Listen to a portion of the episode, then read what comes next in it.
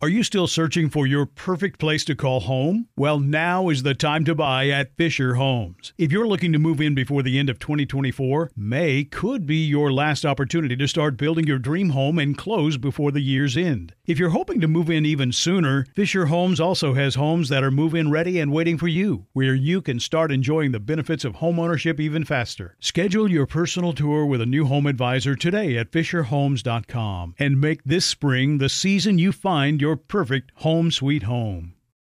Are the old world picturesque shores of Europe calling you? Set sail on an adventure with Avalon Waterways. Enjoy an elevated cruising experience. Avalon Waterways offers smaller ships, bigger experiences with fewer people and more of, well, everything good about river cruising. Don't just dream about quaint towns and cobblestone villages. See them for yourself and make lasting memories. Discover limited time offers today at avalonwaterways.com.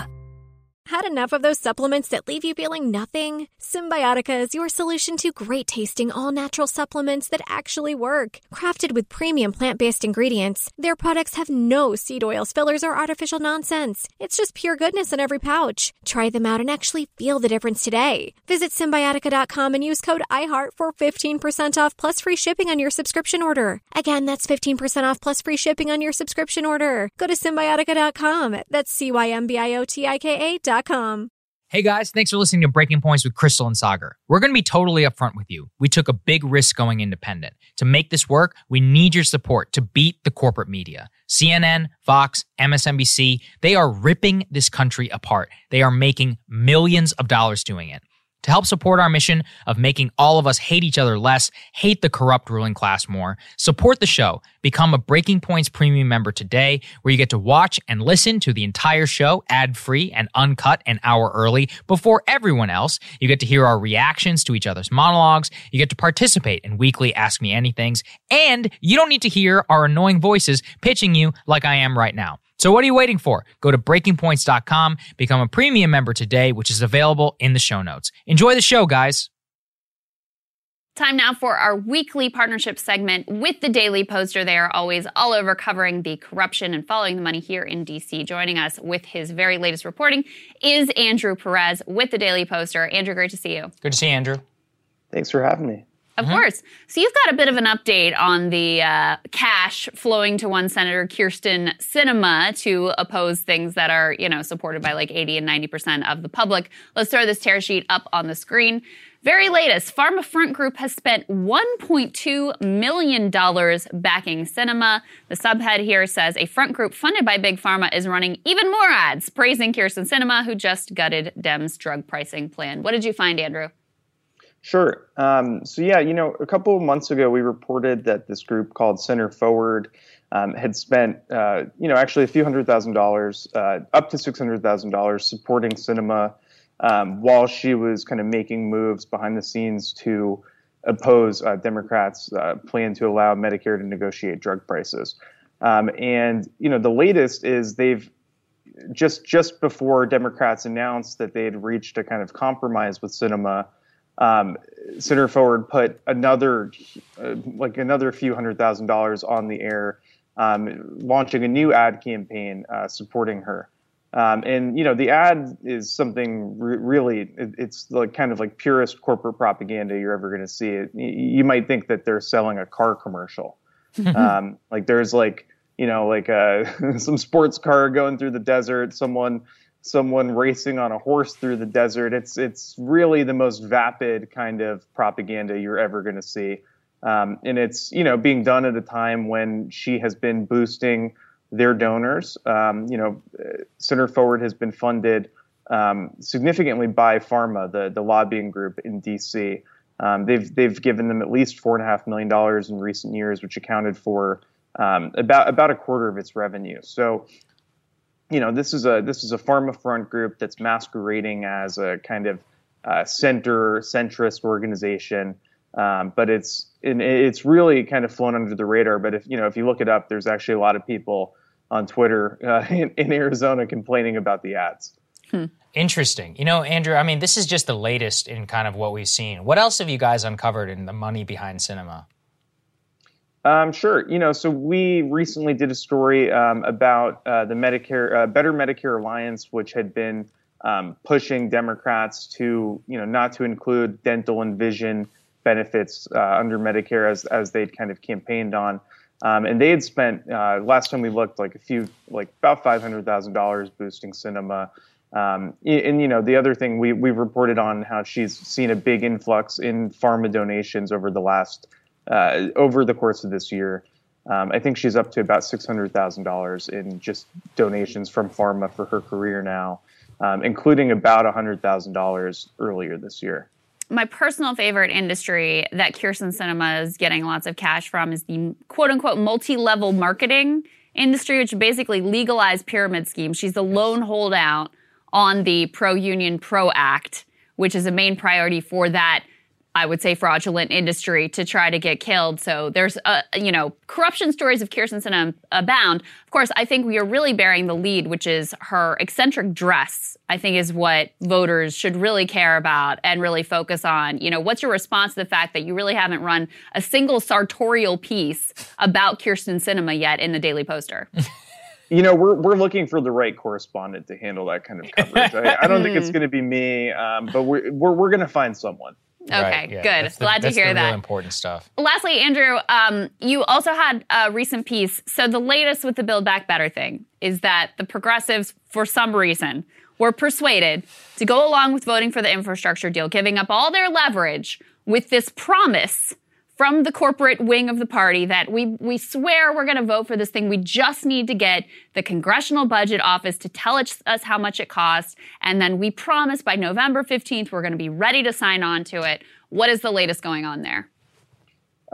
So, you know, just yesterday, the Congressional Budget Office said that they're not going to kind of include the revenue in their kind of analysis here. They're not going to include revenue from that's generated by boosting IRS tax enforcement of, you know, really wealthy people who are known to be cheating the system. You know, the CBO has actually estimated over in recent months, they've looked at the same plan at this plan that Democrats have to boost IRS enforcement by $80 billion, and they've said that it's going to raise about $200 billion, net $120 billion, and they're not going to include this, though, in their score. And it's, you know, it's important because some, you know, kind of conservative Democrats have been holding out here saying they want to see the CBO score. They want to see that it that the bill is going to be, you know, kind of deficit neutral. But so CBO is not going to factor this into their score. It's one of the, you know, larger revenue raisers in the bill. I think the Biden administration has been claiming that it would bring in $400 billion. You know, CBO's own estimates say that it'll bring in $200 billion. They're not going to factor this in other than maybe as like some kind of footnote. And it's, you know, it's kind of remarkable, too, because Josh Gottheimer is, from New Jersey, is one of these Democrats who's demanding a CBO score before they move forward on this bill. And he actually has endorsed using this same idea to capture revenue just recently. He wanted it to fund the so-called SALT tax or SALT cap repeal on state and local tax deductions that would primarily benefit wealthy homeowners. Yeah, he's anyway. He endorsed this revenue method, and now it's, you know, going to get excluded here, and it's going to pose a potential problem. Obviously, all this conversation is sort of for naught if Joe Manchin just decides, as we kind of read last night, that he wants to stall this bill further. Well, and because, as you already indicated, the whole thing's been stripped down so much from what it originally was because of people like Kyrsten Sinema and the money that has been funneled to them through various industry groups. Andrew, thank you for the reporting and thank you for your time. We really appreciate it. Thanks, Andrew. Thank you. Of course. You guys enjoy your day. We're going to have more content for you later. Time for one of our favorite segments that we do here on Breaking Points. How unpopular is Kamala Harris? And the results are even more stunning than even we could have imagined. Put this up there on the screen. New poll from Suffolk University and USA Today. The only person less popular in this country than Joe Biden is Kamala Harris. Biden's job approval rating at 38%, 59, which is a disaster. That's like Trump-level territory in terms of where he is sitting. And Kamala Harris somehow manages to get even lower than that at a 28% approval rating. So granted, she doesn't have as high of a disapproval rating, so I guess most of the people in the category just didn't know who she was. But in terms of the people who affirmatively like her, yeah, 28% of the American public. And maybe it has to do with really weird stuff that she does, like this, where she was recently asking about the races of trees. And this is not a joke. This is not like some cherry pick clip. This is real, from a briefing of her with NASA. Let's take a listen. Climate adaptation strategies. Can you measure trees? Is part of that data that you're referring to, and it's in EJ's environmental justice. But you can also track by race. There are averages in terms of the number of trees in the neighborhood where people live. So we're talking about trees, environmental. No, look, I know there is some convoluted explanation about environmental justice and all of that, but I think that pretty much just encapsulates really what Harris is all about. Crystal, you also pointed out that she's got a new political initiative to bolster her popularity with the billionaire class. And so she really is just the worst politician that I've probably ever seen in my life. Hillary Clinton, Hillary might have even given her a run for her money. Well, she's just empty. Yeah. I mean, that's really the bottom line. She's just empty. She's just an ambitious person who, you know, throughout her presidential campaign, this became incredibly clear. She kept changing her slogan. Yes. Every couple of months. They're having like a conference call to try to figure out what her core values are. You know, you're not going to come to your core values and your priorities by, you know, having a group of Democratic consultants tell you what you should be ultimately about. And so I think that that really comes across, is that there is no sort of core there. There's no willingness or, you know, willingness or track record of fighting things that are actually important for the American people. The latest sign of just sort of bending the political winds that you were alluding to, she's set to give a speech. We can throw this tear sheet up on the screen, where she's going to say that singling out Israel is anti-Semitism in an ADL speech. So again, sort of bending to the political winds there. And, you know, what I always come back to with Kamala is that this was all so obvious. Like, all of the people in this town seem so shocked that she's unpopular, that she's not doing particularly well in the position of vice president. First of all, they gave her some of the hardest assignments, like, go fix the border. Good luck with that, you know?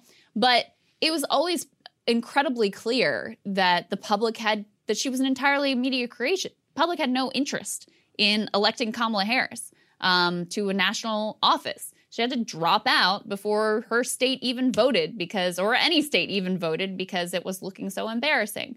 Even on just the sort of financial management of the campaign, which I actually always think is an interesting indicator of how effective people are going to be in terms of that like management, managerial type of expertise. She was a disaster there. Funds were misspent. Her campaign team was like at war with one another. Right. There were different silos and factions and all kinds of infighting. And there just wasn't any enthusiasm for her candidacy, because ultimately, what is there to be enthusiastic about? What does she actually stand for and willing to fight for? We still don't know. Well, you know, I think that everything we're seeing in terms of the Buttigieg camp already leaking about how terrible she is, the White House itself trying to keep her on as strict a lockdown as possible, there is a deep acknowledgement. At the very least, they're like, hey, we messed up big time here. In terms of what to do, though, they don't know, because she's also the appointed successor, and you can't abandon your vice president if you decide not to run, which is possible. And, you know, I would say, like a 40-50% shot at this point in 2024. I think, you know, ultimately, if Biden can still walk, he'll probably still run, just because, you know, there's nobody else that they have that can win. But it really is. I mean, when you see these numbers, it is just stunning to see what the next generation they have picked or have waiting for them whenever it's their time to stand on their own. Yeah, their solution to this Kamala mess is Pete, who is like only, in terms of public support, probably only less popular. No, I'd say he's marginally better just because he actually did place in the Democratic primary,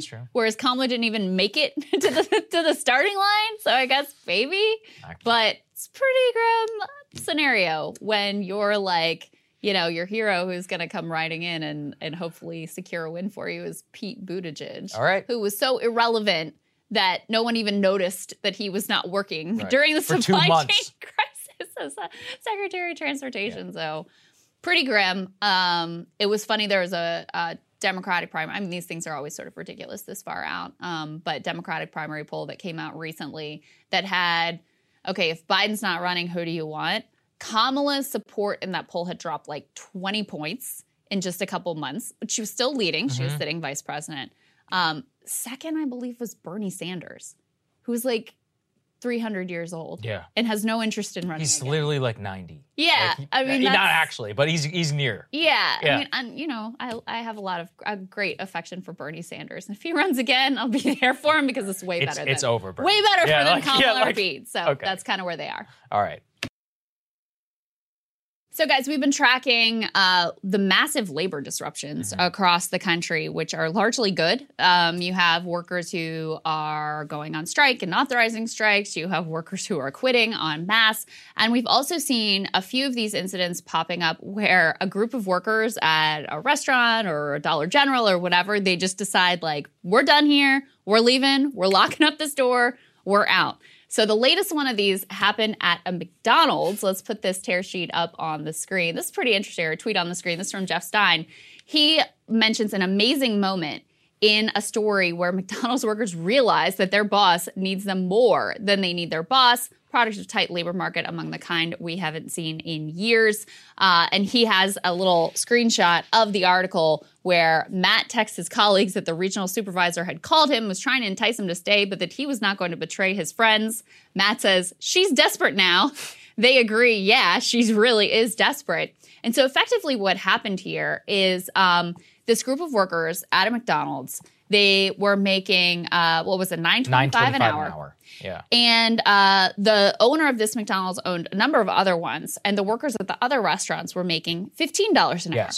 So these McDonald's workers were pissed off. They thought they deserved at least $10 an hour. Okay, $10 an hour. It's not a lot that they're asking for. They're not even asking to be raised to the wage that the other McDonald's workers in the same little chain of franchise owners were making. So they sent in a petition to the regional supervisor. They say Dustin Snyder was tired of the low wages, the 60-hour work weeks, and the impossible-to-please customers. So in early September, the assistant general manager at a McDonald's drafted a petition that laid bare months of building anger and frustration. We are all leaving, the petition threatened, and hope you find employees that want to work for $9.25 an hour. Nearly all of the 24 employees had signed it. A few added their own flourishes, like we need a raise or piss off, wrote another one. They responded and said basically, well, we're not going to respond to these sorts of threats. We're not going to lift your wages. And so all of these workers got together and basically walked out.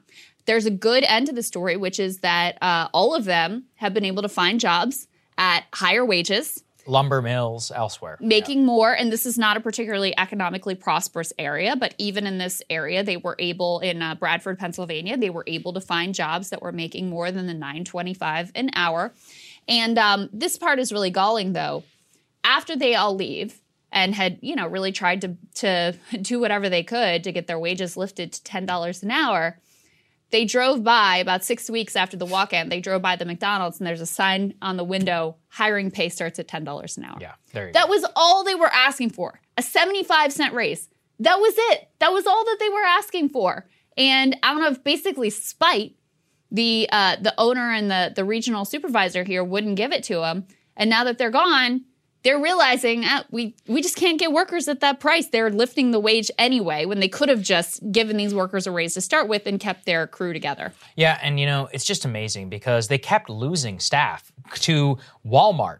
So when you're paying less than Walmart, something's going on, right? So they would point to entry-level jobs in the area at $13.75 an hour, or even Tim Hortons, which is paying $12 an hour. And that McDonald's just refused to increase its price. And finally, just to jack it up to $10, what it took was all of them walking out. And, you know, I'll point to something we covered earlier in the show, which is that these Kaiser workers, Kaiser Permanente, healthcare nurses, they're asking for a 4% raise. Mm-hmm. This is not, they're not gold diggers, okay? Right. Like, this ain't a lot of money. This is a pretty reasonable thing. From what I understand, people are eating more fast food than ever. So last time I checked, you know, they're making a pretty good amount of money. And it just shows you that the fact that they were able, even able to get all the jobs immediately after they quit shows that the power of the labor market right now. But I also was kind of sad when you read it because the guy, Dustin, he didn't want to quit. He liked his job. He liked his fellow workers. He was an assistant general manager. Mm-hmm. He was like, I like being a leader. I like my coworkers. Like, we all have fun together. I just want to be paid like a human wage, which is normal in my town. And they were like, no, we're just not going to do it. And so him being the leader that he was, he said, fine, let's go. Let's walk out. Yeah. And that's ultimately what happened. He said, let's walk out. And he also pledged to his fellow workers that he would help them find jobs making more than what they were making at McDonald's. And ultimately, they were all able to do that. I mean, there's a few things that are interesting here. I mean, again, McDonald's ultimately penny wise and pound foolish here because they're ending up having to pay people more the $10 an hour anyway for a much less experienced crew of workers who have to learn the ropes and start from scratch and don't have this group cohesion that this previous group of workers clearly did. So that's one piece. The other piece is, imagine if these workers had been in a union. Then they wouldn't have had to leave and go elsewhere when actually at least one and probably several of them actually enjoyed working together and wanted to stay at McDonald's. They just wanted to have conditions that were respectful of them and that they were able to survive on. So if they had a union, they would have been able to have a strike, put pressure, have a contract negotiation. They would have had power in the situation other than just having to leave. So you can see the difference in how this plays out for these workers who just have to ultimately leave and go elsewhere. And fortunately, the labor market is such that they were able to make that work in this time versus the workers at John Deere and other places who actually have some leverage and some bargaining power collectively to get that better wage, those better set of benefits, to get rid of the two-tier structure, whatever it is that their grievances actually are. They can stay in the job that they may actually like, that they've been at for a long time, and be able to fight and bargain for those higher wages. So I think it's interesting from that perspective as well. Yeah, I mean, overall, we're just seeing the revolution all across the American economy. Media is really not covering it, but these are the real stories that are affecting real people's lives. So in a way, you like to see it. You do. You like to see it. Very interesting to see it. We wish these workers all the best. Absolutely. And we wish you guys the best, too. Enjoy your weekend. We'll see you guys soon. So you guys know we've been tracking from early days that coal miner strike going down in Alabama with the Warrior Met miners. They've recently had some big actions up in New York City protesting outside of BlackRock HQ. We wanted to get an update on what is going on with those strikers. And so joining us now is Kim Kelly, fantastic labor reporter. She is a contributor to The Real News. She writes a labor column for Teen Vogue. She's also working on a book called Fight Like Hell, The Untold History of American Labor, and has been all over this strike from the very beginning. Great to see you, Kim. Good to see you, Kim. Thanks for having me back to talk about my boys. Yeah, totally. Of course. So we have a little bit of imagery from that action that I referenced before, the protest outside of BlackRock HQ. Let's throw this first tweet of yours up on the screen, where you can see this is a video that the AFL-CIO put out of some of the protesting workers at the actions that they've been taking. You say they really are living up to their motto, we are everywhere. We also have a video of mine workers' president, Cecil Roberts, speaking outside of BlackRock HQ. Let's take a listen to that now. They're offering up themselves, just like the Civil Rights Movement, just like Gandhi, just like Moses, just like Jesus. This is as old as the Bible itself. It's as old as the teaching of the Lord, that we must stand and take back what is rightfully ours, brothers and sisters. And I want you to know something. There ain't nobody gonna turn us around.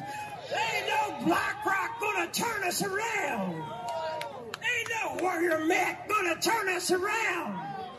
There ain't no judge gonna turn us around. There ain't no injunction gonna turn us around.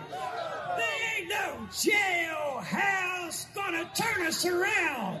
United we stand, divided we fall. A wrong to one is a wrong to all. And as Dr. King says, someday we'll all be able to say, free at last, free at last. Thank God Almighty, we're free at last. God bless all of you.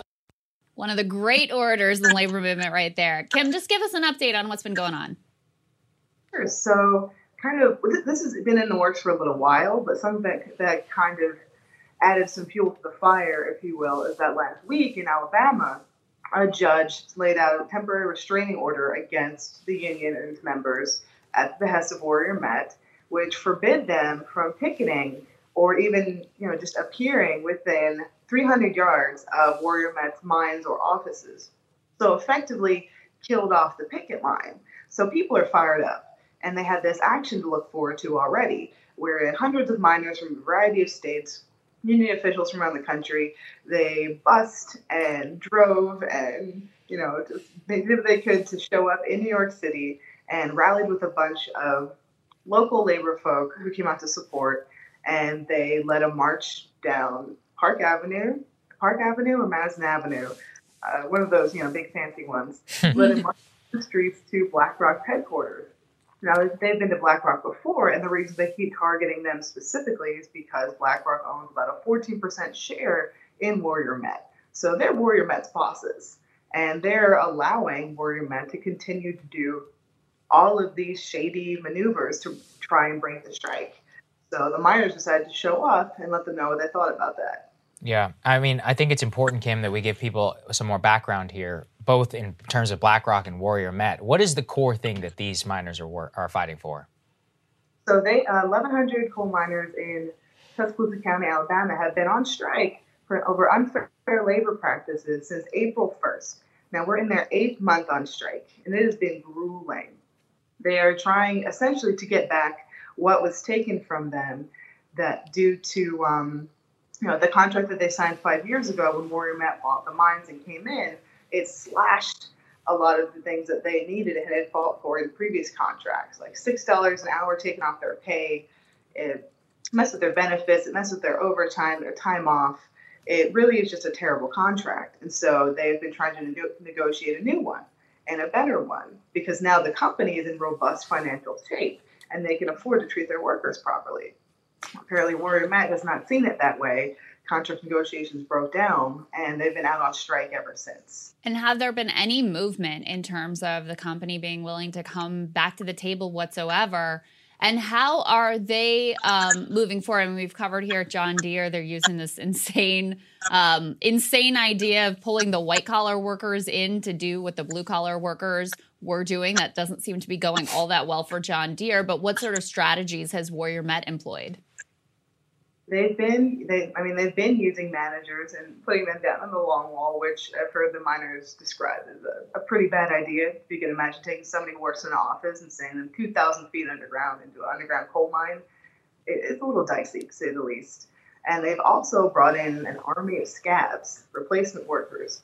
They've had billboards up as far away as West Virginia and Kentucky trying to entice workers to come down and help break the strike.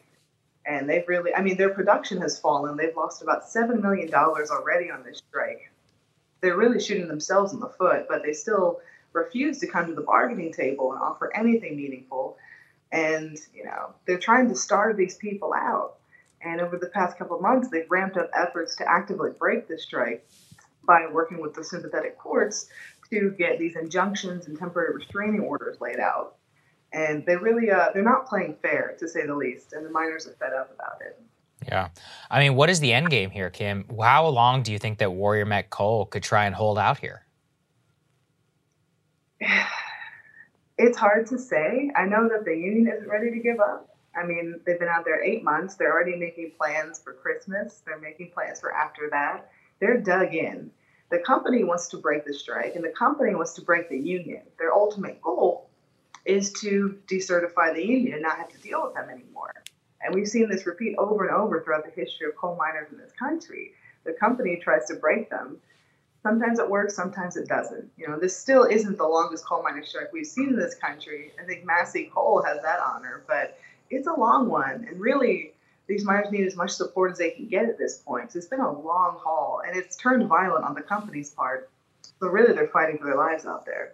Can you talk a little bit more about that, Kim? How can people support these miners if they're moved to? And also, what is the spirit like of the families who are involved here? The best way to support them, besides donating directly to their strike fund, is to send material support to the Women's Auxiliary that they've been doing incredible work. They've been putting together grocery bags and personal hygiene bags and baby bags for over 200 families every week, relying on donations from local community and from folks like you. They've been keeping these families fed, and they just actually sent out their first round of boxes for their Christmas toy drive.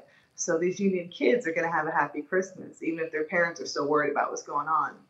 I know folks down there are tired. They want to go back to work. They want to be done with this, but they're not going to give up until they get what they need. You know, they've put in way too much. They've put in, some of these folks have put in decades underground, sacrificed their youth so they can feed their family and, you know, have a decent job in a place that doesn't have a lot of those on offer. Right. They're not going to give up, and they need as much solidarity and support as possible. One thing that is going to be fun for people watching from home is that the miners are, the MWA is going to be expanding its efforts, and it's going to be paying more visits to more places that are enabling this to happen. So there's going to be more actions out there, and I would encourage folks to follow along with the UMWA's website and their social media pages for those announcements, because I think December is going to be pretty wild. Awesome. Well, we'll have a link to the StrikeCon and more in the description. Kim, really appreciate you joining us and giving us the update. Thank you. Yeah, thank you, Kim, and thanks for staying on top of this, guys. Follow Kim at Grim Kim on Twitter for updates on everything that's going on, and we'll continue to keep you updated as well. Great to see you, Kim. Thank you.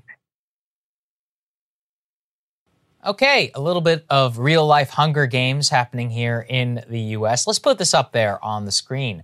Ivy Getty, she is the great-granddaughter of John Paul Getty, the heiress to the oil fortune that he has amassed, married photographer Tobias Alexander Engel, in a ceremony officiated by Speaker of the House Nancy Pelosi at City Hall in San Francisco. The Gettys, of course, have the famous Getty Museum, their California royalty, billions and billions of dollars. And I really kid you not, this thing looks like it was straight out of District 1 in The Hunger Games. Put this tear sheet on the screen. We've compiled a few of the photos from the scene that you can see there.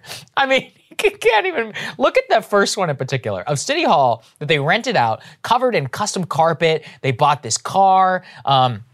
They apparently, and this, you guys really need to go and read this entire piece in Vogue, because they describe it all very matter-of-factly. And they point to, you know, guests having these custom picnics and buying personally monogrammed pajamas for every one of the bridesmaids, and there was like a dozen bridesmaids or something like that. I mean, just like gratuitous amounts of wealth spent on all of this, the dancing and, you know, some of the photos that came out. I really do question the self-awareness of a person worth literally billions of dollars having such an ostentatious wedding like this. But the political side of it, you just can't even make this up, Crystal. I mean, San Francisco mayor was there. Nancy Pelosi literally officiated the wedding ceremony for this billionaire heiress in the middle of all that's happening right now in the middle of Washington. Amazing.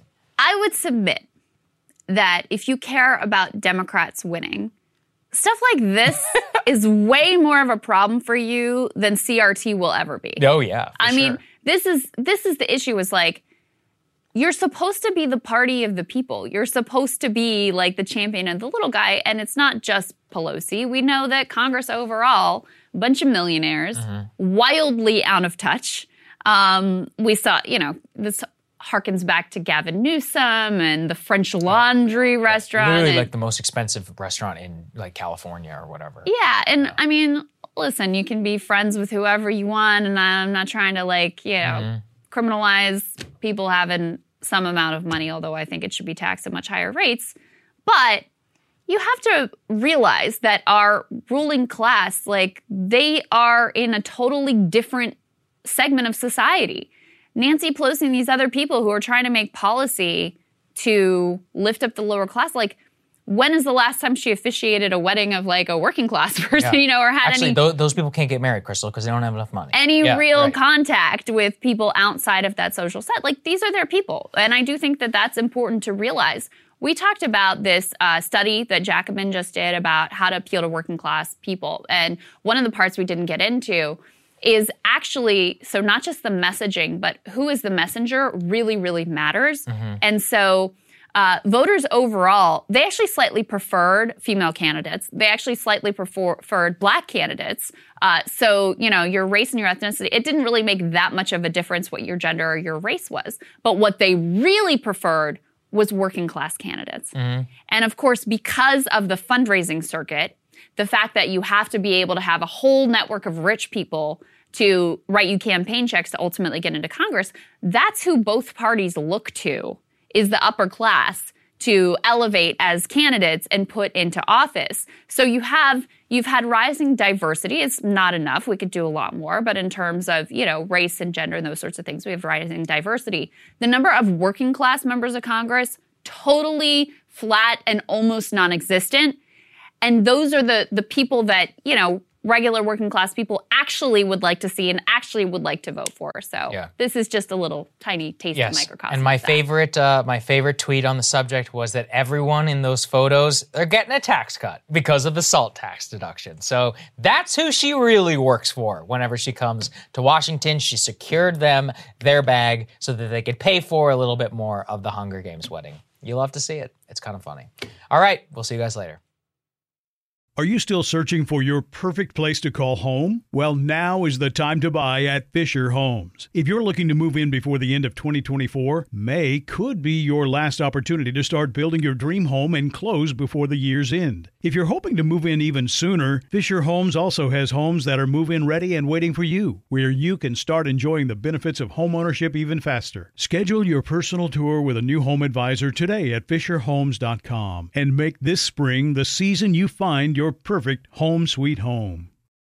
Are the old-world, picturesque shores of Europe calling you? Set sail on an adventure with Avalon Waterways. Enjoy an elevated cruising experience. Avalon Waterways offers smaller ships, bigger experiences, with fewer people and more of, well, everything good about river cruising.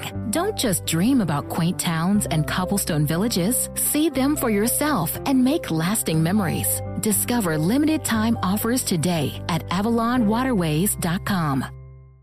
You know that feeling when you walk into your home, take a deep breath, and feel new?